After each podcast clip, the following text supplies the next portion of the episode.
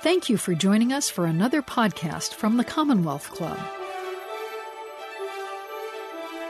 My name is Winston Ashby. I'm the executive director and founder of the Positive Alternative Recreation Team Building Impact Program. And I am here with some giants.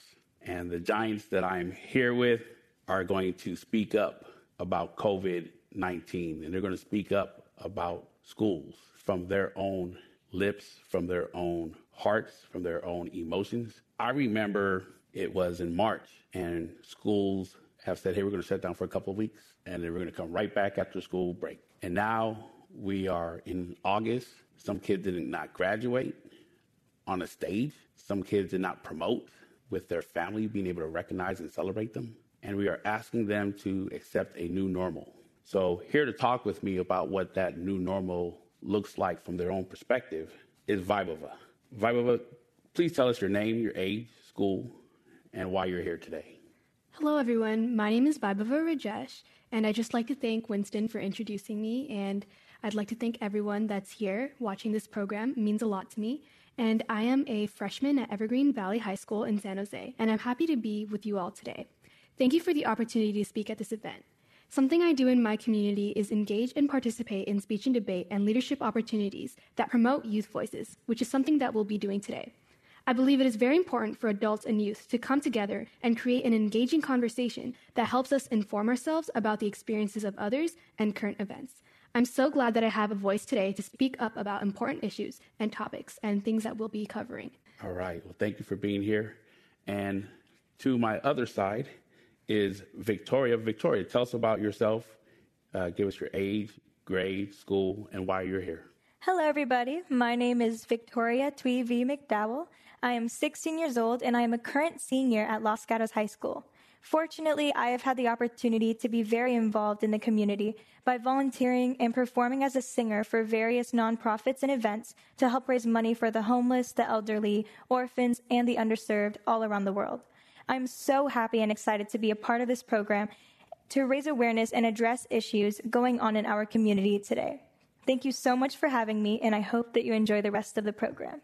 I would like to welcome Dr. Dewan for joining us today as one of our panelists. Dr. Dewan is the Santa Clara County Superintendent of Schools and has over 27 years of experience in education. Dr. Dewan advocates for many important issues and has led many important initiatives such as the early learning advocacy work, we are so thankful to have her tonight and appreciate the time that she has donated to us in order to have these important discussions. Thank you for being here with us. Thank you so much for having me. It's a pleasure to be here. Next, I would like to introduce Dr. Jeff, who is our second panelist this evening. Dr. Jeff is an associate professor of Raza Studies, Education Administration, and Interdisciplinary Studies at San Francisco State University. Prior to this, Dr. Jeff has worked as a coach and taught in Oakland for almost a decade. Dr. Jeff continues to be very involved in schools and closely works with schools all over the community. We are so thankful to have you, Dr. Jeff, in our program today and look forward to talk to you about all of the different topics that we'd like to cover. Thank you, Dr. Jeff. Thank you for inviting me. It's an honor. Yeah, so we have some strong allies from the Santa Clara County Office of Education, San Francisco State University, and through their work and their experience and their, their history, they've, they've had uh, a strong background. So I'm going to be quiet and I'm going to let Victoria begin by asking the first question. So, my first question is for Dr. Dewan. Dr. Dewan, in an interview for Bay Area Women magazine, you said that as a teacher, I thought it was important to create the conditions in the classroom for active learning and collaboration. Students demonstrate their knowledge and are most engaged with hands-on learning lessons and projects. In a group call that I attended with three other high school students at neighboring schools, one student made a comment saying that they are experiencing a lack of drive to attend these online classes since we won't have the full interactive experience that we get in our classrooms. How do you feel about the remote learning that students are currently adapting to? And how do you think that will affect the students' learning based on the interactive way of learning that you say is best for students? I just want to thank you all again for inviting me tonight and just share how humbled I am to uh, be here speaking during this time and in this context. Uh, yes, I do really highly value hands on learning and collaboration, and especially when young people can co create the curriculum, the lessons, um, the activities that they may be doing to demonstrate their understanding of the standards. So I think, um, you know, the situation with distance learning is something that's put upon us. Um, and it really challenges us to be more creative and to think about how these tech tools can both facilitate learning, um, but also how they can have their proper place during the school day and, and in our learning. So while distance learning um, is going to be involving online lessons and Zoom and maybe WebEx and other platforms, times throughout the day should be dedicated uh, to other types of activities. And that could be things such as expression through the arts, um, it could be the design of projects. Um, maybe rather than the teacher delivering a lot of the lesson and content, finding ways that students can uh, can present in these new platforms and in these activities. I also think that there's a lot of opportunity to balance out the screen time with other kinds of learning. So that could be hands-on learning kits, um, science activities and experiments. And schools can provide those types of resources uh, to students, and also students can uh, often find some ways to be creative and discover um, things in their own environment. And I think another way that we, we need to ensure that we're balancing uh, this um, time with the screen and time away from the classroom is with outdoor activities and reconnecting uh, to our neighborhood, to our backyards or community um, places where young people can exercise and and really step away from the computer and step away from the screen. And I think all of those things together can help balance out the impacts of distance learning, still allowing that positive um, connection that can occur, but not letting it overwhelm the delivery of instruction in a way uh, that becomes negative and harmful. Yes, I completely agree. To follow up that question, I wanted to ask how do you think schools can confirm that students have support at home to do these assignments and do the homework? No, I was thinking about that today, and um, while I'm not a student anymore and I'm not in school, I was thinking back to when I was a student. And if I were in the situation that um, families are facing today, how challenging it would be for our family, you know, with brothers and sisters at home and, you know, um, all kinds of other um, things that we have to share on a regular basis to try to share during a time when we're trying to learn as well. Um, can be very challenging. And so I think some of the ways to do that, um, schools can make connections uh, with families via email, cell phone, um, teleconference, having some hotlines and ways that families can alert the school or school principal or teacher. I think it's really important for the teacher to have a connection to the family um, so that there's um, a lot of awareness about um, the context that we're all experiencing uh, together. And I also um, really think youth voice is important. And for children to know um, who the trusted adults are in their school and school campus, even though we're not there physically, um, we are still there. And so, really um, taking advantage of those connections with trusted uh, personnel on school campus, whether that's the teacher, a paraprofessional, the school principal, a counselor, or someone else. My next question is to Dr. Jeff Duncan.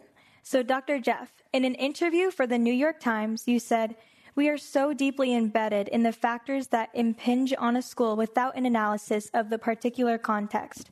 What is the political economy? What is the neighborhood structure? I read in the interview that you work in Oakland, where the Black Panthers started. You also stated that there is something about being a youth in Oakland that makes you different from those who demographically mirror you.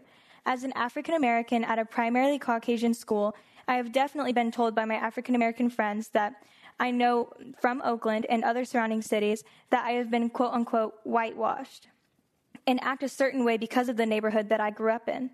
How do you think students can feel more comfortable in the environment that they are placed in? It's a great question. And I think that it's a timely question for the condition that um, that this nation is in right now.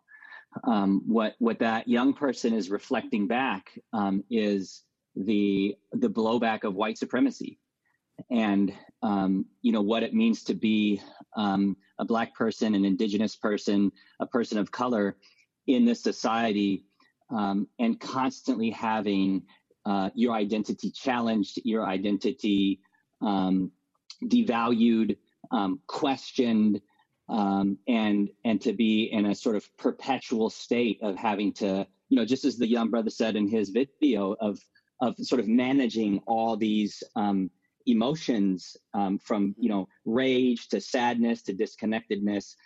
This is this is endemic of the kind of ether that we not that we're just sucking in right now. I think people have sort of lasered in on this in some ways right now, but you know, for for people of color in this nation, like we we've been in pandemic um, you know, we, we've been experiencing the, the, the impacts of radicalized inequality and, and, and suddenly like the, the rest of the nation is, is experiencing what we've been talking about for, you know, as the brother said, for 300 plus years. So um, the question for me is, is whether or not like, is this the wake up call? And is this the time when this nation finally decides to repurpose public schools and to ask itself some, some real questions about what are we doing here? I mean, what, what are we doing when we take children away from their families for eight hours a day for 13 consecutive years? And you've got young brothers and sisters that are in high school wondering about whether or not it, their identity is okay. Um, that to me that that's that's an indictment of a whole lot of things but in particular it's an indictment of the pedagogy and curriculum that we've been using in our schools under the auspices that we care about young people and we're promoting this you know this future for them and and you know frankly none of the data bears that out particularly for people of color. And so you know i feel like in in if if not in this moment when we are in a double global health pandemic if this is not the moment when schools recenter themselves and understand that the primary purpose of schools in this nation should be youth wellness and that the pathway to youth wellness means that schools are going to have to pull back from relationships with Pearson and Houghton Mifflin and business as usual, questioning everything down to what we call standards mm-hmm. and, and reimagining that at the center of the project needs to be the wellness of children. And we measure what matters. You know, data is the coin of the realm in schools. And so when schools tell me that they care about the wellness of young people, the first thing I ask them is, well, how do you measure that? And if your first measurement of that is test scores, GPA, college going, you know, uh, college to career pathways, those sorts of things, that, then I'm questioning your moral compass because it's not that those things aren't important. I mean, what a hypocrite I would be sitting here with my PhD saying that those things didn't matter. Of course they matter. But what we know in the research and what we know in the time honored practice and what we know from the teachings of our ancestors is that those things that I just named off are lagging indicators. And so the real question that we should be focusing on right now is what are the leading indicators of student engagement, student achievement, and student wellness? And those are the things that we can measure around well being. And if those become the driving metrics of schools, then a lot of the things that we've been chasing, the, the lag indicators around engagement, around attendance, around uh, uh, math, reading, writing, those things are going to come along. And the truth of the matter is that the only place that we're debating this right now is inside of the field of education and amongst ideologues. In the research community, whether you're talking about the medical field, psychology, social epidemiology, public health, um, neuroscience, there's no debate about that. And the question is, is can schools capitalize on this moment to really make a hard pivot to focus on wellness and to focus on, on things like ethnic studies? If this brother had had ethnic studies from the time that he was or, or she um, was in kindergarten, that question would have been very different. And their ability to respond to that question from their white classmates would have been very different. Um, I wanted to ask Dr. Jeff could you elaborate on your statement about how being a youth in a specific area makes you different from those who demographically mirror you? Sure. So, what what I'm talking about there is is the reality that that that that culture um, in you know in, in the, the context particularly of schools um, as schools have sort of scrambled to um, repair their relationships with communities of color and poor and working class communities um, they've taken on right this this idea that they want to be you know culturally responsive. Um, and and the problem is is that that schools did not spend a lot of time actually trying to understand what culture is and what it means. And had that happened, then th- there would have been clarity about the fact that, that, that culture is not a proxy for race. I mean, race is a component of culture, but so is gender, so is sexual identity, so is language, um, so is age. You know, like the culture that you two have right now as high school students is different than the culture that my seven-year-old sons have, and and and and yet, like you're you're both considered youth, right? So um, th- there's a, a whole host of things that go into making up culture, and to be culturally responsive means that that a school has to be responding to all of those elements. They can't essentialize it and say, "Oh, well, you're a black kid," and and you know, I, I taught in East Oakland for you know 25 years, and I was really good with black kids there. And, and now I'm in San Antonio, Texas, and you're a black kid, and so I'm just gonna like port over the stuff that I did in East Oakland. It, it doesn't work that way. Like your zip code is also part of your culture. And so the, the term that, that, that our organization has really been trying to support schools to utilize is the, the concept of community responsiveness. Mm-hmm. Because to be community responsive, you have to be culturally responsive. But when you begin thinking about pedagogy and curriculum and assessment and relationships, you have to start where you stand. Okay. And and understanding that particular community and the unique and particular history of the community that has led us to this particular place. And when you have that kind of historical trajectory informing, then, you know, so, so what the Black Panthers, to sort of bring up what you were saying earlier, what the Black Panthers might mean for a young person in Oakland is going to be different than what the Black Panthers might mean for a young person in, say, Iowa. Are the Black Panthers important to be studied in both of those places? Absolutely. But it has to be in relationship to the context. That has to be the starting point that begins to then open up the window for young people to begin to explore other contexts. So you, you know, this goes all the way back to Dewey at the turn of the 20th century when he talked about the child and the curriculum. This is not a particularly new idea. We've just largely ignored it okay, in an effort to build out what what what we've what we've essentially tried to call rigor, but it's a false rigor, right? True rigor begins with the young person and the material conditions and the history that has shaped those and then begins to think about what does it mean to have a meaningful curriculum and pedagogy in that context mm-hmm. Wow, that was really powerful. And I also wanted to say um, I really connect with that because we learned in class when we were looking at our textbooks, they also included an excerpt from a Texas textbook and we saw the complete difference where they would take out certain sentences just because those students wouldn't want to hear about that or they would be too sensitive to those certain things. And I thought that was just so interesting when they told us over here in California that the kids in Texas just weren't learning the same things. So that was really powerful. Thank you. Thank you to the both of you for answering my questions. All right. So these next two questions are open for either of the panelists, and back and forth can go ahead and start. So the third question that we have this evening is in order to kind of have a you know a wonderful classroom environment, we need to make sure that students are being engaged in citizenry and being patriotic in civics and all of those things where we are being educated on all of these different topics and ethnics and all of this all of these different things. So how would we bring those citizenry and how would we bring those aspects to schools so that we can establish democracy in schools and make sure that we are learning the core values of our country and practicing those kind of things. How would think would be the best way to incorporate those in our schools? Yeah, it, it, it's a good question. I, I think that, you know, I'll return to some of my earlier statements about I, I think ethnic studies is a great starting place for us to, to really begin to engage young people critically in the the historical inequities um, and the racialized inequities that are that are plaguing and and and literally tearing at the basic fabric of our society right now. Uh, we, we, have got to support young people um, and, and, and particularly this, this next generation of young people to be much more conversant in that history um, and to really envision what it would actually mean to move from the rhetoric of a pluralistic multiracial democracy to the reality of a pluralistic multiracial democracy.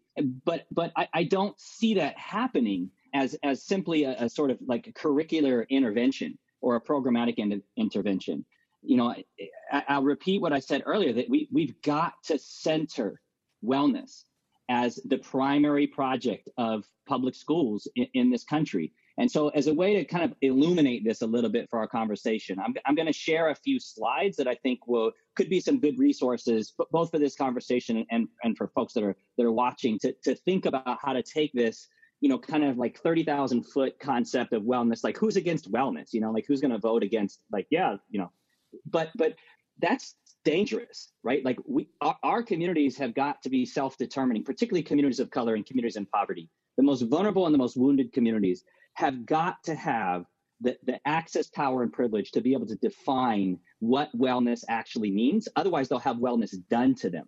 And that's not wellness, right? That that's an age-old, right, project that has created the lack of wellness. So let me share my screen here. Um, and so um, this is a definition that our organization, um, Community Responsive Education, uh, developed in partnership for over years with a whole host of folks. Okay, so I don't want anybody to think that this is our definition. Um, you know, th- this this happened through collaborations with um, some of the leading um, thinkers and researchers, um, some incredible uh, indigenous healers, young people, families, um, all came together to really help us think about what would it mean for us to be self-determining in the ways in which we talk about wellness. Um, and so what, what that collective came up with is, is a definition that reads, wellness is the harmonizing of mind, body, emotion, and spirit.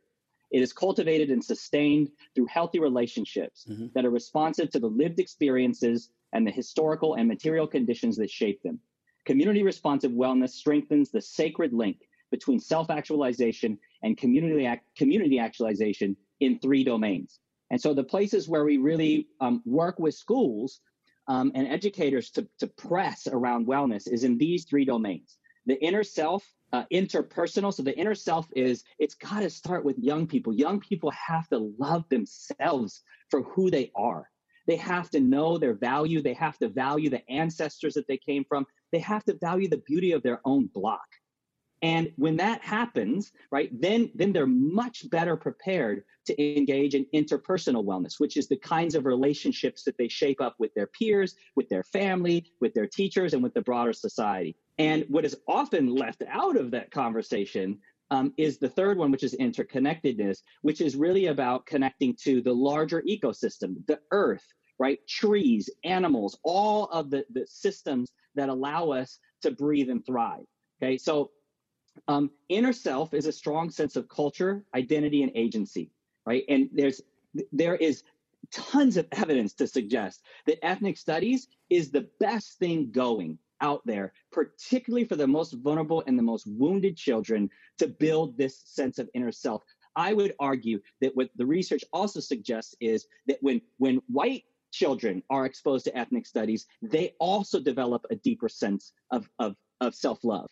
The second, interpersonal, is a rootedness and commitment to showing empathy toward family, community, and peers. And the key word there for us is empathy, which, which is about transitioning from sympathy. Sympathy and empathy are not the same things. Empathy literally creates a biochemical reaction in your body and your brain because you're connecting to folks. And empathy is about your suffering is my suffering. If we want an engaged, critical, uh, civic minded population, we have got to develop empathy in our young people. And in order for that to happen, people have young people have to love themselves and they have to be able to connect to others through that love of themselves. And the third piece is interconnectedness, which is a positive interrelatedness to ancestors, place, land, and the natural world. This grows ecosystems where people and communities experience place, power, purpose, awareness, resilience, empathy, hope, love, and joy those that list at the end that is the work that we're doing with schools to figure out how do you actually measure those things? Because everything in the research clearly suggests that when young people are moving the meter on those things at the bottom that the other things that schools are currently tracking tend to take care of themselves. Mm, yeah I think that's very powerful. And I think something that's just been a prevalent problem in our society is the lack of empathy that we have. And I think that ethnic studies is definitely something that being implemented would benefit everyone and benefit all students. Now, as my experience as an Indian American, I definitely have experienced similar experiences as to Victoria has experienced, where it feels like I don't belong in a certain category, or we are feeling like we are being categorized just based on a race. And ethnic studies, like I said before, is something that my district is trying to implement. And so we were actually doing a project last year when I was in eighth grade, where we were able to pick any topic we found was interesting to us and present it and talk about why this was interesting and why this is a prevalent issue. And some of the students that um, were doing that project actually chose to present about why they felt ethnic studies was unnecessary in our daily lives and that sh- it shouldn't be something that we should include. And I find that very um, interesting and kind of showing why this is basically the root problem about how students really don't understand that, and bringing ethnic studies would help that understanding. And no matter where we're going to travel, we need to understand people around us, and ethnic studies will definitely help make that happen. And so, as a superintendent, observing and working closely with many different schools, could Dr. Dewan respond to how we can implement ethnic studies in the systems to allow us to incorporate these principles of democracy and main principles that are very important to our country? Well, we certainly um, high, see and value the role of ethnic studies, and um, our office has made a lot of investments in the work of ethnic studies, supporting uh, projects and training and um, supporting teachers and having the capacity and skills to integrate ethnic studies through the K 12 uh, school system. So, one of my thoughts around, around it is how important ethnic studies can be in fostering curiosity and developing perspective and creating a way for uh, dialogue uh, to occur. I also really value the importance of um, shifting our perspective and the way that we think about history or the way that we traditionally have taught history or learned it. Um, and maybe thinking about it less about historical figures and people or and maybe even events and focusing more on perspective and uh, critical thinking and developing the skills um, with each other to have civil discourse and to know how to challenge perspectives and beliefs and and really um, anchor ourselves more in the values and principles that we share that could be a part of our democracy. Um, I also really think civic engagement is something that um, begins when we're young. It begins when we're children. It begins when um, we are in community with family or in our neighborhood. And civic engagement can look like things when we're older, such as voting. It can look like uh, public service and elected office. But it can also look like participating in problem solving in our community and raising awareness about challenges that we're facing and helping to uh, develop uh, teams and collaboration around addressing those challenges and problems. I think the role of a county office in this work is one conceptual, um, how we uh, raise up the ideas and the concepts and create the space for those in the education field, parents, elected officials, and others to learn about it. I think the other um, thing that's important for county offices to do in support of our districts um, in schools is training, training for teachers. But I think thirdly, it's really important that we're creating these avenues for youth and for youth voice. And many of the ways that our office has done that um, is to create events where we're um, exposing young people to these opportunities to engage civically, serving on panels, similar to you know what you're all doing here today. Um, also for uh, young people to learn different ways of writing, uh, different ways of uh, pitching their ideas and uh, their concerns and uh, those types of um, ways of fostering creativity and curiosity, but empowerment with tools is the way in which we can, I think, transform our communities, um, including our school communities. I, and I, I, would just also add that, you know, ethnic studies um, is both a curriculum, you know, in, in a course, um, it can be, but it can also be something that is uh, integrated and a part of the way that we learn our lessons uh, throughout schooling. And it doesn't have to be relegated to a particular um, grade level or particular credit earning course. It is something that can be woven into the fabric of our K 12 system. I think that's a wonderful point, and I'm currently taking ethnic studies as my elective course, so I can't wait to open my curiosity and just better myself as a person, understanding all these different perspectives. And I really like how we are doing a lot right now to include these important aspects in our schooling systems. And I think that that will come with a lot of benefits. Now, following that question, I think, you know, with all of the stuff going on in COVID 19 and all of the uncertainty that's happening, um, not only just for the way things are going to run, but the way students are feeling and those long term goals that students have been working towards. What are the resources that students can look towards to help determine goals and aspirations for the future? So, seniors that are going into college or applying for colleges. And because of the way COVID 19 came in, our goals have been affected. So, how can students deal with this uncertainty during COVID 19? And um, Dr. Jeff and Dr. Dewan can go ahead and go back and forth and answer this question. Well, I, I'd be happy to start on that since we recognize that all the traditional ways that we thought about progressing from high school into college and career were upended when the tests got canceled and we weren't sure how to do grading and some of the uh, other types of mentor mentoring and internships and things that would have happened in person didn't happen in the way that we expected. Um, I think it's um, you know that assessment around our goals and our values and what we're looking to to do is something that young people are doing and adults are doing as well.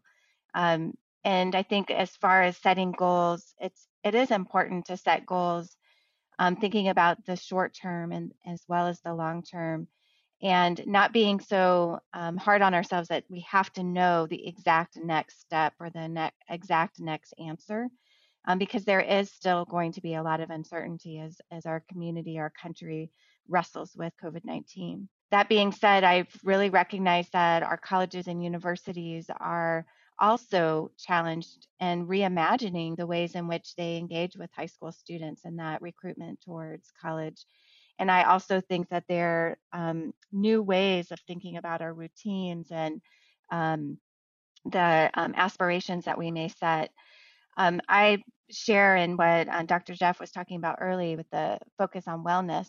And I also think that focus uh, in our goals individually and collectively around wellness is important um, and can help us with um, whatever may happen post COVID 19.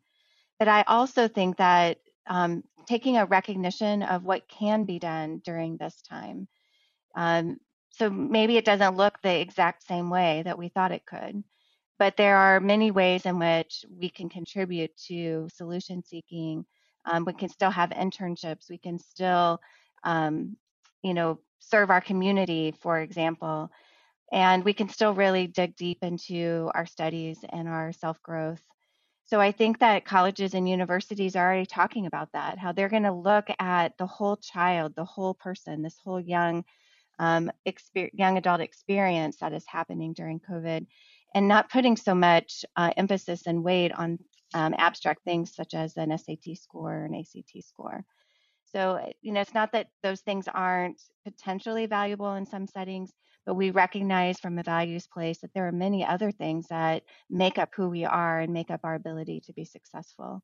Well, first of all, I, I agree with a, a, lot of what was just said, um, but but I think that what, what I would add is is that um, I, I would presume to know um, that I, I, would actually start by asking young people in my community, right? Like, I mean, what a great way to start your class, right? Is like, and I don't care whether you're talking about kindergarten or or you know senior high school, right? I think there's I feel like a little bit of this discussion has really, um, and I think it's the nature of like we you know y'all are in high school, but I, like I have twin seven year old boys, right? So you know a lot of my wonderings about like what does this look like for a second grader, you know? Um, and and but in, in with respect to this question, I think the starting point really should be the same, which is you know start by asking the young people in your class like what are your aspirations you know what do you want to accomplish this year right? Can, can we have a more dynamic way to develop a, a curriculum and a syllabus that's really driven by um, the young people's interest? I mean, now is the time when we can really innovate in schools because what else are we going to do? Like, we cannot do business as usual right now. So I think really center. This is why I, I, was so honored to come into this space and be like, yes, yes. Let let the young people start asking us questions. Let the young people start framing the debate that we need to have. Um, and so, you know, I think that that that you start there, right, and you really explore what is it that young people feel like they want to accomplish, and then you just become, you know, in some ways, as a teacher, like the best teachers that I'm around, they're they're glorified gophers. Like they're just running around getting resources for young people to pursue and chase down their their wildest dreams.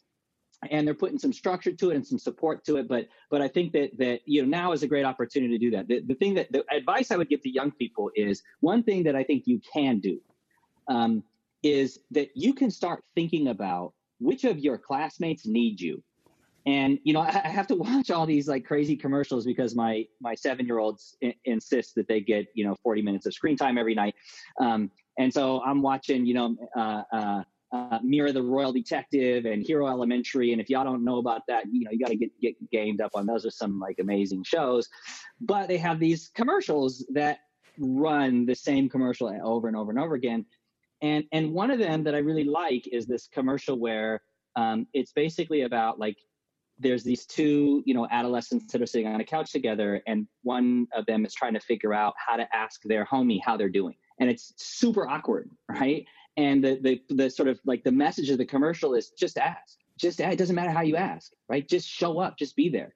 And so i think that that's one of the one of the best things that young people can do and can aspire to do around empathy. Like think about which of your classmates need a check-in. Y'all know you know who who your homies are and the young people in your school that are the most vulnerable. And you're mobile you're super dexterous, you know, using your devices and also, you know, uh, like on foot going wherever you're going. I would love to see young people activate around taking care of each other as a part of our pedagogy and curriculum. And in the best classrooms that I've been in pre COVID, that already happened. That, that was normed. It really felt like a community. And folks were, were knowing if somebody was coming in hurting, then the class would rally around that young person and support them. And the result of that was that the learning got deeper because it was bigger than the, the, right it was bigger than the curriculum it was bigger than the test score it was bigger than the essay it was about us and and in the, the, the dopest classrooms that i've been in the the the climate and the culture is it's all of us or none of us nobody in here is failing. Nobody in here is getting left behind. Everybody's going to be well. And unfortunately, that's not the norm. But this is a moment where it, it, it, it could become more normal. And certainly, it's a mantle that young people could take up with each other. Wow. I, I would just add to that too that you know this this is a big, huge experiment and change, like just a significant amount of change and the kinds of things that we thought we could count on that you know just don't exist in the same way that they did before and we don't know when they may come back and so a lot of this the maybe sadness or social isolation and, and fear that we're experiencing is directly related to that change and a lot of it is to be expected and so some of the resource um, is the resource that we have within each other within ourselves um, to engage in self care and to practice mindfulness and to journal and to reach out to others to break that sense of isolation. And so I, I really think that there's this opportunity to um, create space to acknowledge how the co- how COVID nineteen is impacting us, um, and then also to create that path for um, managing it, learning to live um, with these changes, and learning how to express ourselves in a way that promotes the wellness that we want for each other. I wanted to um, chime in something, um, and this is just to recap what I'm hearing you say. And um, I implore you, if you're if you're at home looking at this, uh, ask some questions. A few of you have already asked questions, which we'll begin to um, share that. So it's it's a community discussion. Um, but there was something that you said, Dr. Dewan, when you mentioned internships, summer activities, colleges visiting high school students or high, or school or kids visiting colleges. Being able to have that mindset of changing the game. It doesn't okay, just the way we used to do it, now it has to change. And Dr. Jeff, you had mentioned allowing young people to check in on each other, right? Allowing young people to say, okay, how, how are we doing today? being able to have that as part of the, the curriculum and the standards of, of class. That's, that's, what, that's the message I got from both of you. Dr. Dewan, can I ask you, um, how can we help schools to have and shift to this type of mindset in Santa Clara County? I think that we can help um, schools by expressing to them what we need. um, and also taking advantage of the things and the opportunities that um, are presented. A lot of our schools did offer some summer uh, summer experiences, whether that was athletic conditioning. Um, some of them had uh, in-person uh, camps, um, summer camps. I know our office, for example, we operated our Walden West uh, outdoor experience uh, camps.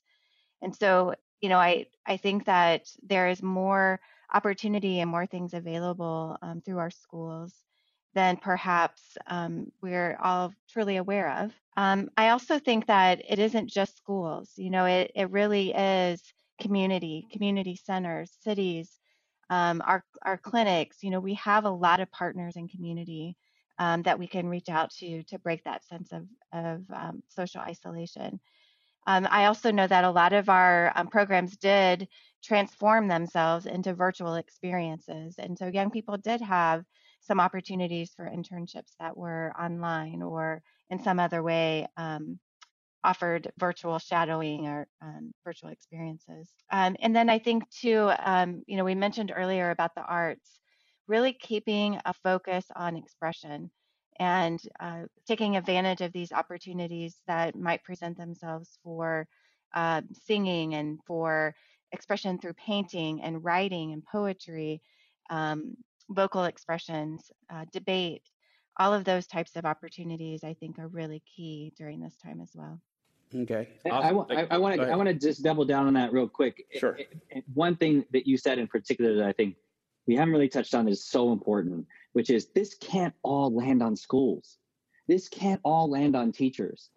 I mean, I mean, we we, we already are, are a nation that that radically underfunds, right? Its public education system, um, and and and the, the the the total negligence on the part of the federal government to get support to the, the most needy families right now like wh- where do you think all that's going to fall? Where, where, do you think the, the lack of a support bill getting signed off on is going to fall now that we're back in school? It's going to fall on teachers it's going to fall on school leaders and and, I, and what you said is so important that we've for too long we've looked to schools to fix every social ill that we've created and that we keep investing in right maintaining. Mm-hmm. and so I, I, think schools have a really significant role to play but but you know the the um, government business right community needs to step up and really support schools right now because all of it is falling on us. And and frankly we are dealing with the pandemic just like everybody else. So now we're dealing with our pandemic and we're asked to hold all the suffering of all these young people that are also right dealing with this radicalized inequality in the shape of a double pandemic we have to do better and, okay. and and it is totally unfair to keep asking schools to do more with less Okay, so I I would love to have a wonderful conversation with you about that. But uh, what I'm going to do is, Dr. Jeff, is I am going to uh, take heed to what you said about asking the kids, and so I'm going to ask Vaibhava first. Vaibhava, how are you coping during COVID 19? Um, I want to say that COVID 19 has changed some of the biggest factors that I have basically looked to my life as normal mm-hmm. and all the things I can rely on. And it has changed the way I feel towards school, the way I feel towards opening a laptop and getting on a Zoom meeting and considering that my first day of high school. And it's definitely something that I feel like I've just kind of had to bottle up and deal with and cope with. And just seeing all of these different problems, you know, brought to my attention and all of these very important social and educational issues that we are using this wonderful time to educate ourselves about, I think it's something that's super overwhelming for me as a 14 year old. And I definitely say teenagers my age feel the same way. So you feel, I heard the word overwhelmed and, and getting ready to prepare for something new. Is that okay? And then, so I'm going to ask Victoria the same question. I feel very similar to how Vaibhava feels. Mm-hmm. Um, I think it would only be a little different just because I'm getting ready to go on to college, and um, a lot of our resources were taken away due to COVID 19, such as taking our SAT, ACT. So I think that adds a lot more stress onto our backs. And more, um, I feel like we don't really have a place to talk about it. We don't have a place to just explain how we feel, and we aren't given time to process what we're feeling.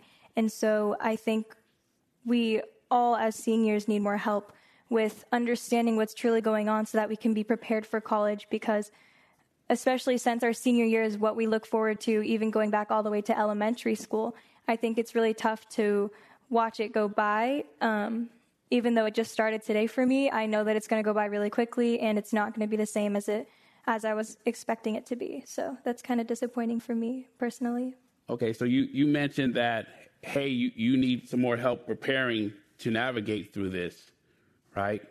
And um, it's already the first day of school, or you, you know, and, and, and, and now you have to process all these things, all the, the, the help that, that you need, and who is going to help you. Um, I, so thank you, both of you, for sharing that. And then I am going to um, take a question from Grayson. Grayson, we hear you out there. We hear you. And uh, I'm going to ask uh, the question, which was directed to the students uh, for you to answer those questions. And then uh, Dr. Dewan and Dr. Jeff, if you want to chime in afterwards, we definitely appreciate and we want to hear from you as well. Okay, so the question is from Grayson, yeah, we hear you out there. How do you feel COVID 19 was handled in the United States? Um, so I'd like to go ahead and start, if that's okay with Victoria. For sure. Sure. And I'd like to say that the way it was handled just First of all, I want to start with social distancing because that was the first way we were preparing into it. All right, talk about you. Talk about you. How do all you right, feel? For yes. me, um, I definitely want to say it was so um, sudden, but at the same time, just I feel like the way it was handled and the way it was explained and the way we were educated about it was so unorganized. And frankly, I still don't know when am I going back to school, and it's so uncertain. The amount of uncertainty that COVID 19 has brought us and the way it was handled, how social distancing started, how we were all basically told, oh, we'd come back to school after two weeks. And it's August. We're going into our senior years, we're going into our freshman years, and we still don't know when is this going to end? When are we going to, you know, follow social distancing? And when are our government officials going to step up to how other countries are handling it and see them as examples of ways that we need to take care of the situation better educationally, emotionally, socially, and in all aspects. So that's the way I feel it could be it was handled and we definitely need to step up and handle this better. Thank you, Vaibhava. Thank you. I completely agree with you. I think that the US government definitely did not handle it well enough. And I wish that they could just give us more information, not only for youth, but just everybody in general. And I think, as Vaibhava said, it's very unorganized and they continue to reopen and then close back because cases go back up. And I think if you want to eliminate this so that we can finally actually go back to normal, I think you need to be stricter with what we're doing so that we can definitely have it not long, last as long as it's going to. And right now, we honestly all have no clue how long this is going to last, what's going to happen in the future. And I think that's just really scary for us, especially as youth, because we have to attend school and we have so many other things to worry about right now. And so I just wish we could have more information and it could be more organized. All right, I'm to get to you, you two in just a second. I'm to pitch this question to you again. How was COVID 19 handled? I, I want you to talk from the mindset of you being a junior in high school. So, your school, your, um, your, your teachers, your, your entire environment at school. The, the answer that you're going to give is going to also help this young person who is now a freshman in high school. Right? Right. So, go ahead. So, um, I think that for the end of my junior year, it was definitely very sudden. Mm-hmm. Um, I think that my school handled it pretty well because they continued to follow up, ask us questions, ask if we're okay. They were very, um, they were always asking us about our mental health, making sure that we're okay, we have the resources that we need at home. And unfortunately, when I was on the call with three other high school students, I was hearing that they weren't getting that support from their school and they weren't being asked about their mental health and how they're dealing with everything. And so I'm just very disappointed that other schools don't have the opportunity and these students don't have the support that they need, not only for their mental health, but just for their education in general. Right. So kids from other schools had a different experience than yours, and you you heard and you felt the anxiety um, when you were communicating to them? Yes. Uh, we'll, we'll, start with Dr. Jeff. Uh, what a great question. Um, I, it's embarrassing. Yeah. How, how this was handled, uh, and it's inexcusable. Um, you know, a total lack of leadership, and to you know, for the for, for the federal government to kick it back to states as a as a states issue is just it, it's absurd, and it, it, it's childish and it's cowardly. The, and I'm not saying that the federal government needed to come out with you know some like draconian you know strict set of expectations that everybody had to follow, but damn, could you have a plan? Just just just a basic plan, okay? About like we're we're going for masks, social distancing, and and and, and we're going to flood, uh, you know, resources into um, the, the, the, communities and the small businesses and local businesses and the schools that are going to need it the most. And then the state can take that guidance and make it make sense for their respective communities, right? So what we needed in Oakland isn't going to be the same as say what they need in Humboldt County, which is more rural. So it doesn't make sense to have a flat plan.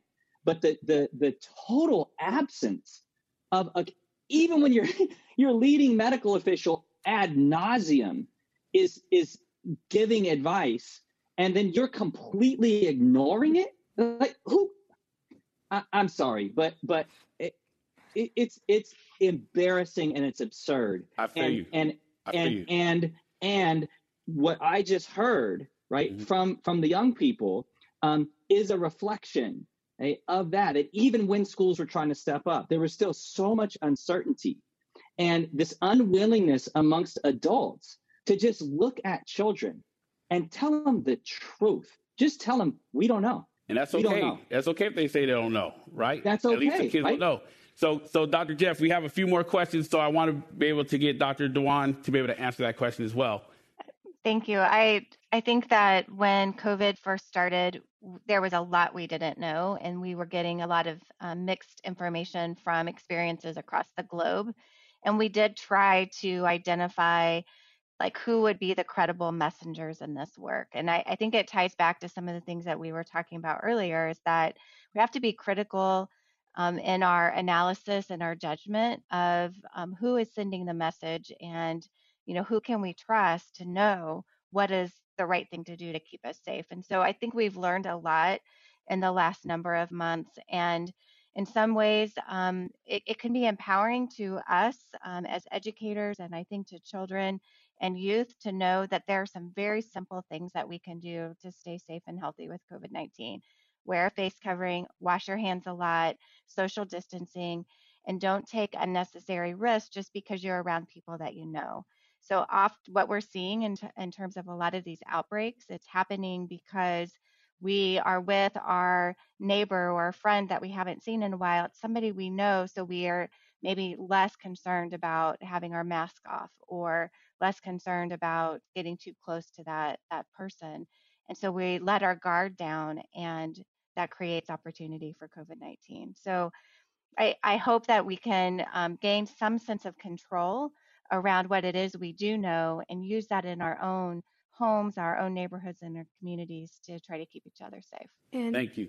Sorry, I just really want to quickly add um, that, you know, wearing a mask is definitely one of the basic ways. And, you know, when my school was closing, I knew the day of that, okay, so like last period of the day, our assistant principal comes in and tells us, okay, like you're going to go on a three week vacation, you're going to come back and COVID 19 is going to be settled. And basically, when we were asking questions, we were able to ask five questions. The assistant principal left, and you know everyone's kind of like freaking out, like what's happening, you know what's going mm-hmm. on. And we were just told, okay, we're going to go home that day. We're going to be gone for three weeks. We're going to come back. And our teachers basically were telling us, okay, don't worry about this right now. Let's finish our lesson. Let's make the most of the time we have in the rest of our class. And we weren't allowed to process. And just after that, one month goes by. Okay, we're opening up May 1st. Mm-hmm. Another month goes by. Okay, we're basically just going to close up for the rest of the year. Next thing you know, the school year is starting online. And, you know, I think it makes us as youth very um, worrisome knowing that the adults also don't know. And we're looking to them, and the adults don't know, and they're looking to health professionals and they don't know and we're all getting mixed signals and it's just kind of like a mess. so so listen to this and and I, I hear what you're saying. Um, Got to get us tr- to transition in the next eight minutes, and we have a, a boatload of questions. You guys are all superstars, and the world wants to talk to you right now. Um, so I want to go ahead and take this uh, question from Mark, who directs this question to Vaibhava and Victoria. What are your feelings about the decisions that are being made around online learning? Are your school administrators hearing your voice? Do they hear your voice? Um, I think I'm going to start, if that's okay with you, yeah, for this one. Um, I think that my school uh, is hearing our voice. We are able to speak up. Um, over the summer, my school was very active with the Black Lives Matter movement, the Me Too movement, and a lot of other things. And I heard that other schools just weren't having that. And so for online learning and COVID 19, I think my school was very active in telling us what the plan was. And was always sending us emails, giving us updates so that we would always be on track with everything. Mm-hmm. But it really disappoints me to see that other people in other schools were completely confused because they weren't receiving those updates. They weren't being told what was going to happen. And so I'm very thankful to go to the school that I go to, but I just wish that I could help their surrounding schools. Now, are these schools that are also in your county? They are in this Bay Area. In the Bay Area? In the Bay Area, Silicon Valley. And so, just to answer that question, um, so the online learning experience so far um, has been really good because the teachers are being more flexible and understanding of what a student has to go through daily life, you know? And I feel like in real life school, they did not have that same understanding or empathy towards students and were kind of, you know, telling students that school was something you had to focus on and kind of ignore the rest of your life when you're at school for six hours. And when you come back, you continue doing whatever is told and so on and so forth. So, um, my school, I definitely say it's a little mixed. I definitely got a lot of announcements and information and all of that, which was great. But I think that this is definitely not, of course, subjective to my school or my district. I think this is something that all of the schools have to kind of take into consideration is the way the curriculum is going to be handed out to students. That was something that was a little, um, the way it was handled wasn't the best. So we had to pick up textbooks from the school. And I was waiting, you know, for an hour and a half, I want to say, for two textbooks. And I thought that was kind of insane. And, you know, the social distancing while we were waiting in the line definitely wasn't marked off, you know, six feet. And we weren't informed as well as I'd hope to kind of handle that situation. And some of my friends had to wait two and a half hours just to get one textbook. And some of the textbooks ran out and stuff like that. So the way the curriculum was kind of handed out could have been done better. Okay. My next question is going to be from uh, KQED Education, who is joining us here today. KQED Education, thank you for being here.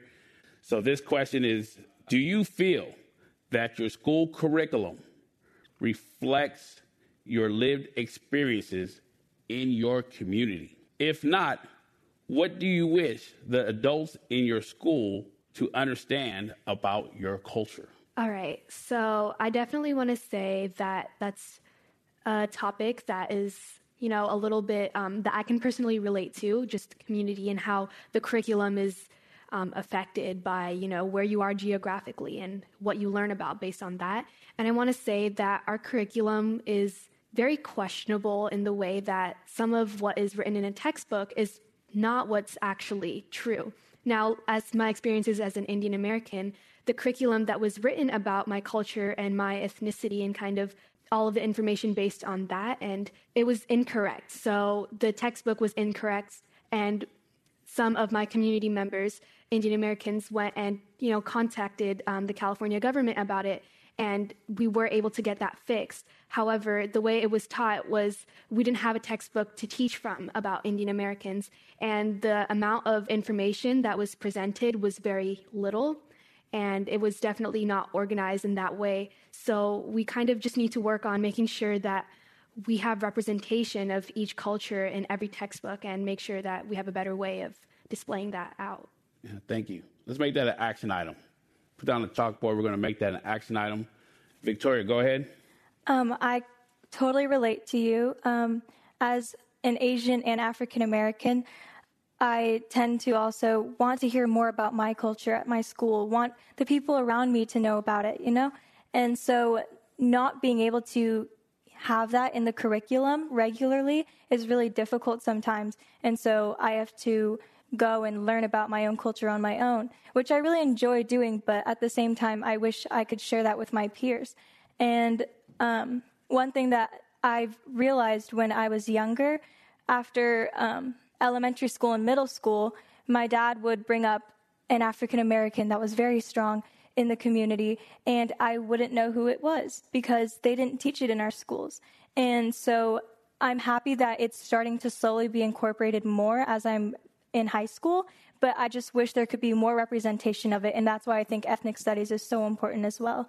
And I'm hoping that not only that will be a course separately, but I hope that it can also be incorporated in regular curriculum as well so that more people can learn about many different cultures and ethnicities. Definitely. Yeah. Thank you. I would just love to add a perspective that the textbook shouldn't be driving our curriculum and that and uh, what we learn doesn't have to be limited to what's in that book. Um, right, so I think Dr. that Dewan, Dr. Yes. Dewan, can I can I I want to flip the question to you. Oh, sure. Okay, it's please. the same question. I'm just going to flip it a little bit, and this is for both okay. you, you too, Dr. Jeff. Do you feel that the curriculum that's within the schools that you serve reflects the lived experiences of the youth in the community? And if not, uh, what do you wish your schools in your communities understand about the culture that they're serving? I think historically our curriculums have been really anchored in um, kind of structured sets of um, studies around historical figures and you know the past, which is not reflective of our individual communities and our young persons' uh, lived experiences.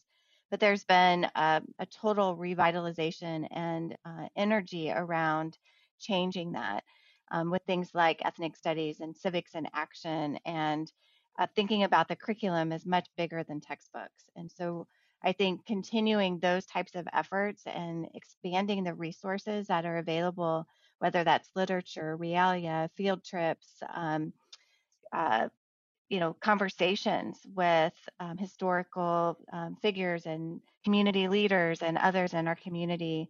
I think those kinds of interviews, um, all kinds of experiences can contribute to the curriculum and expand that in a way that allows young people to see perspective in their own lived experience. Thank you. Thank you for sharing that. Dr. Jeff, two. Yeah, I, I, I just want to acknowledge first that the young people's responses, I mean, they were spot on. So just like ditto, you know, cut, copy, like let, let's get to that. Mm-hmm. I love the fact that y'all, when you found the error, that you just didn't bury it and sit on it and eat it, that you, that you moved on it. Um, that it, y'all give me hope that, that we, you know, that, that, that there's things are going to change. Um, you know, the answer to your question, no, absolutely not. Um, and and I guess what I would add to what um, Dr. Dewan just said is is that I, I, just want the broader society to be clear that curriculum is not going to save us, right? Like I, I, don't care if we you know get get an ethnic studies curriculum if we're not paying attention to the pedagogy and the purpose. So it's not just about having more authors of color, right? You know, uh, community stories in the curriculum. The the question that I think we have to wrestle with in the field and as a nation is for what? Why are we having these conversations? And if the intentionality is is about some of the things we've been talking about here which is critical civic engagement right and transformation around the radicalized inequalities that we're experiencing in the society then sign me up but if it's just checking off a box that, oh yeah, we have ethnic studies and you know we have you know a, a, a culturally diverse curriculum, I'm not interested in that because we've played that game and it hasn't transformed the experiences of the ones who most need to experience transformation in our schools. Just well, thank could you. I could I quickly add on to that? We got we got one more question. It'll be really quick. Go ahead. um, just to add on to that, in my AP US history class, I was the only African American student in that class, and it was very awkward at times when they would bring up things about slavery or anything pertaining to African American culture. And a lot of times I wouldn't want to fight back with them because they would continue to try to debunk my feelings or how I feel about my own culture and tell me that I'm wrong. And so I think that's where I kind of feel alone in my school, and I wish that more people could belong in their school. And that's why I asked Dr. Jeff the question earlier about how you can feel more comfortable in the place that you're put in. Definitely Thank you. agree with that. So, Dr. Jeff, you got one minute to answer this question. It's going to be kind of deep. Put your seatbelt on. this message, uh, this question is for Dr. Jeff. Okay, how do you fi- how do you see equity in virtual learning with your zip code being a part of your culture? In one minute. One Right. minute. All right. Speed round. I told Bettina I was going to ask the question. Yeah, uh, email me. it would be my response to that. Um, look, I- you know, the, all of the inequities that we're experiencing um, as and have historically experienced as a society are exacerbated right now. Right? I mean, that's what happens when you're in crisis. Is that when when the nation is in crisis, the people who have been in crisis are in even greater crisis. And so I think that the, the only way that we're going to have, equi- you know, the definition of equity that, that I like to use is, is that you get what you need when you need it. And if we're going to do that, then schools have got to center their response strategy to the most vulnerable students first. They've got to be figuring out how are we going to support the most disconnected youth and families first, and then we can start building out from there. Thank you very much. Ooh, you did pretty good. Thank you, Dr. Jeff. So, um, my last question for you, Doctor, all right, and this is also from Bettina. How are we in, Santa, in the Santa Clara County Office of Education? Um, that's who you represent. So, how are we or how are you serving students who do not have the same opportunity for learning in this uh, COVID 19 time? But uh, there are many things that we're doing. Um, one is to try to close that digital divide and doing exactly what um, Dr. Jeff said earlier about ensuring that those resources are going to our most vulnerable families first. Um, I think additionally, um, finding these ways to um, leverage community partnerships, our work with cities and county, um, and not putting it all on the school to solve, you know, to solve all those problems and, and challenges. And so um, there's so many partnerships that have been emerging and ways in which um, our families and communities are being served as a result of our collaboration and coordination. All right. Well, thank you very much. Dr. Dewan, Dr. Jeff, we want to thank you for being here. The kids will have the final word. So, do you want to uh, provide us with your final thoughts, Dr. Jeff? I, I'm just grateful. Uh, I'm grateful to have been, you know, a participant in this. Um, I'm grateful for the, you know, community participation around the questions, and I'm, I'm especially grateful for um, the two sisters that are sitting on the stage right now, and just, you know, the courage that it takes to to to be up there doing what you're doing, but also the ways in which you you spoke some truths today that I, I really hope ripple, and that um, the adults that are listening, um, you know, I, I really hope that that this sets off something where we are much more intentional about asking and listening to how it is that young people are experiencing the things that we're putting together for them in school and that we become responsive to what it is that they say that those comments that they made today let them please i, I hope your, ed, your your your school leaders were listening and that they don't let those lay dead in this space but they actually move on the things that you shared that that would make all this worth it to me Yeah. Thank you, Dr. Jeff. Thank you. And Dr. Dewan, last words. Thank you. So honored to have been here with you in this space and so proud of the, the young leaders on the stage who have brought us um, through this discussion this evening in, in such an eloquent and inspiring way. I'm leaving tonight very inspired um, and re energized for the hard work that's ahead of us.